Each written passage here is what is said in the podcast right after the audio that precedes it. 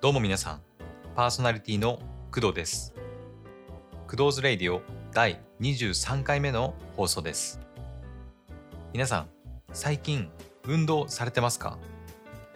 コロナで家にいることが多くなって、ついつい食べてしまって太ってしまった方いるんじゃないでしょうか？また、現在絶賛開催中の東京オリンピックを見て触発されて運動を始めた方もいるんじゃないでしょうか？実は私も最近トレーニングを始めました。トレーニングを始めた理由はいくつかあってさっき言ったように少し太ってきたとかオリンピック選手の体がすごいかっこよかった。あと健康目的などなどいろんな理由からトレーニングを始めたわけでございます。なので今回は私がやっているトレーニングの内容と軽くね私の運動経歴について話そうと思います。同じようにトレーニングに取り組んでいる方とつながれたらいいなと思っております。また私は体育会系の大学を出ているわけでも運動トレーナーなどの経験があるわけでもありません。もっとこうした方がいいとかそのやり方は間違っているといった意見があれば教えていただけると嬉しいです。それでは早速始めていきましょう。本日もよろしくお願いします。クローズレイディオこの番組はフリー BGM ムズムズドーバシンドローム声フォントスタジオの提供でお送りします。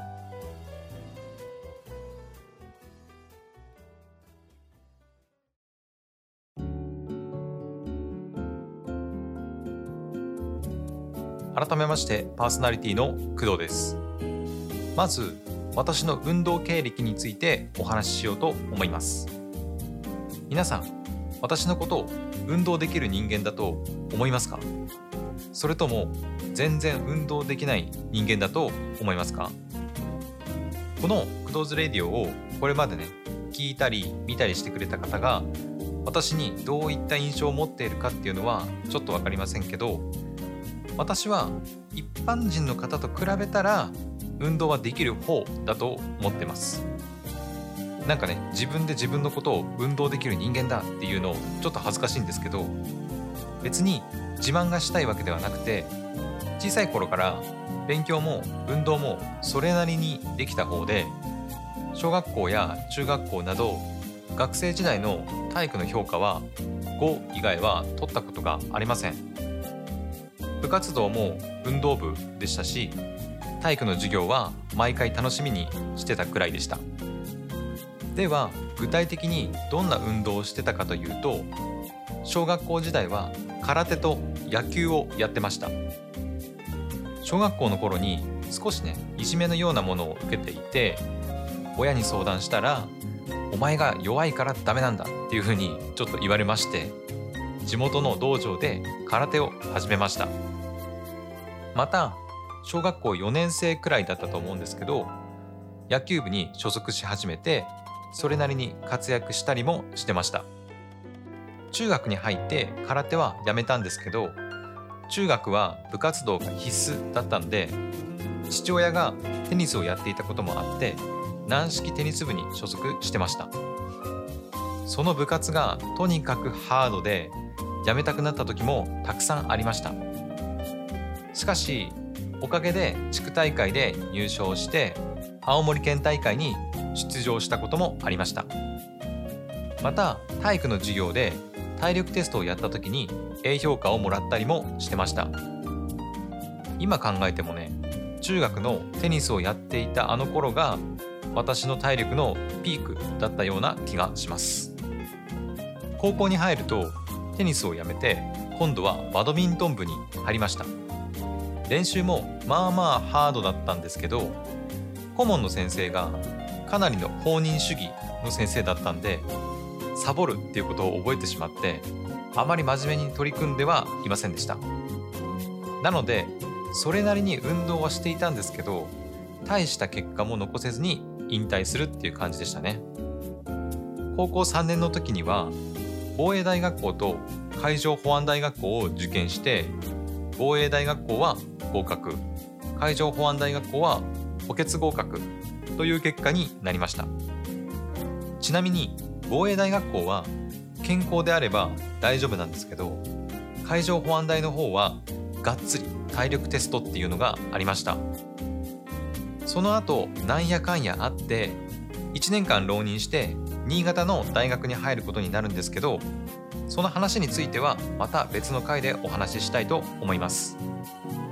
大学では体育の必須単位があったんでバドミントンをやったり卓球をやったりはしましたがそれ以外には運動は全くしてませんでした。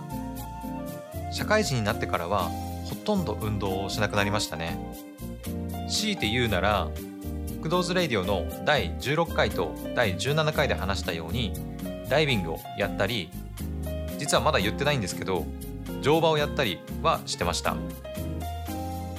ここまで聞いてくれた方はなんとなくわかるかとは思うんですけど私は運動自体は別に苦手ではありません。体を動かすこと自体も嫌いではありません。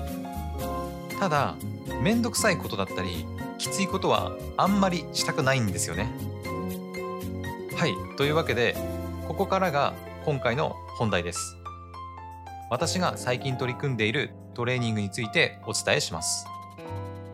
私が最近取り組んでいるトレーニングは1日4分でできるヒッツトレーニングです。ヒッツについてはおそらくね知っている人も多いんじゃないかなと思うんですけど一応説明しておきます。ヒッツとはハイインテンシティインターバルトレーニングの略で日本語で言うと高強度インターバルトレーニングです。まああんまりね日本語に訳す意味ないですね。負荷の高い運動と少しの休憩を繰り返すトレーニング法のことです。限界まで体を追い込んで常に脂肪が燃焼しやすい状態をキープすることで体脂肪を減少させたり筋肉を増量させたりする効果があります。読み方に関してはヒートかヒットとかヒッツとかいろいろあるんですけどどれでもいいっていうことなんですかね。私はとりあえずヒッツっていうふうに読んでいきます。ヒッツのやり方は20秒間の運動と10秒間の休憩を8回繰り返すだけです。トータルで4分しかかからないのでめんどくさがり屋の私にとっては最高のトレーニングです。ただしかなりきついのがネックです。まあそこに関しては自分に試練を与えると思って頑張るしかないですね。またヒッツは自分で運動内容を決められるのもいいところですね。ただ私はめんどくさがり屋なんであれやこれやと運動メニューを考えること自体が面倒なんですよね。だって星の数ほどあるトレーニングメニューの中から自分に最適なメニューを組まないといけないんですよ。超めんどくさくないですか？それ自体が楽しいっていう人やそれをなりわいにしている人はいいかもしれないですけどね。なので私は黙ってバーピーをやってます。バーピーの細かいやり方やメリットに関してはご自身で調べてほしいんですけど気が向いたらねクドーズレイディオでも配信してみようかなというふうには思ってます。まあ簡単に言うとバーピーをやると全身をくまなく鍛えることができます。めんどくさがり屋の私にとっては最高のトレーニングですね。もうねバーピーだけやれば全身を鍛えられるわけですからね。ここまでの話をまとめると私が最近やっているトレーニングは1日4分の HIIT トレーニングをバーピーでやるです。もっとね簡単に言えば1日4分間ひたすらバーピーしてるってことです。もうね自分はバーピーしかできないロボットになったつもりでやってます。そこに一切の感情は必要ありません。以上私が最近取り組んでいるトレーニングバーピーヒッツと運動経歴についてでした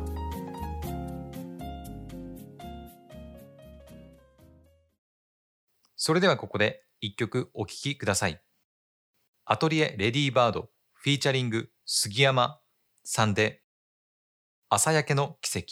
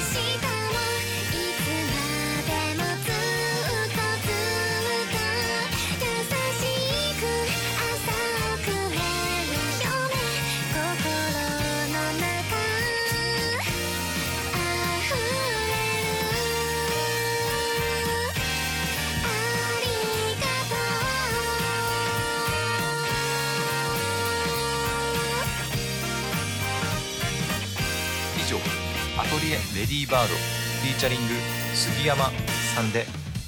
朝焼けの奇跡でした。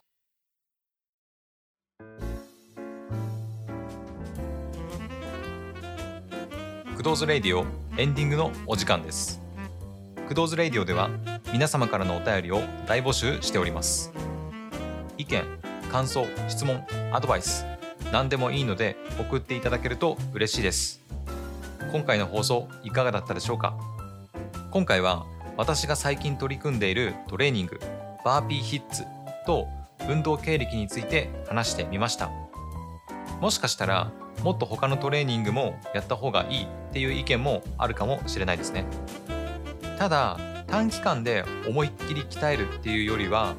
少しでもいいから毎日継続してコツコツやっていくことの方が大事ですよね。継続するコツはできる限りハードルを低くすることですから変に他のトレーニングをやろうとするよりもひたすら同じことをやる方が絶対にいいです。なので私は毎日4分間だけひたすらバーピーをやります。はいというわけで本日の放送はここまで。それでは皆さん次回の放送でまたお会いしましょう。お相手は工藤でした。バイバイクドーズレイディオこの番組はフリー BGM ムズムズドーバシンドローム声フォントスタジオの提供でお送りしました。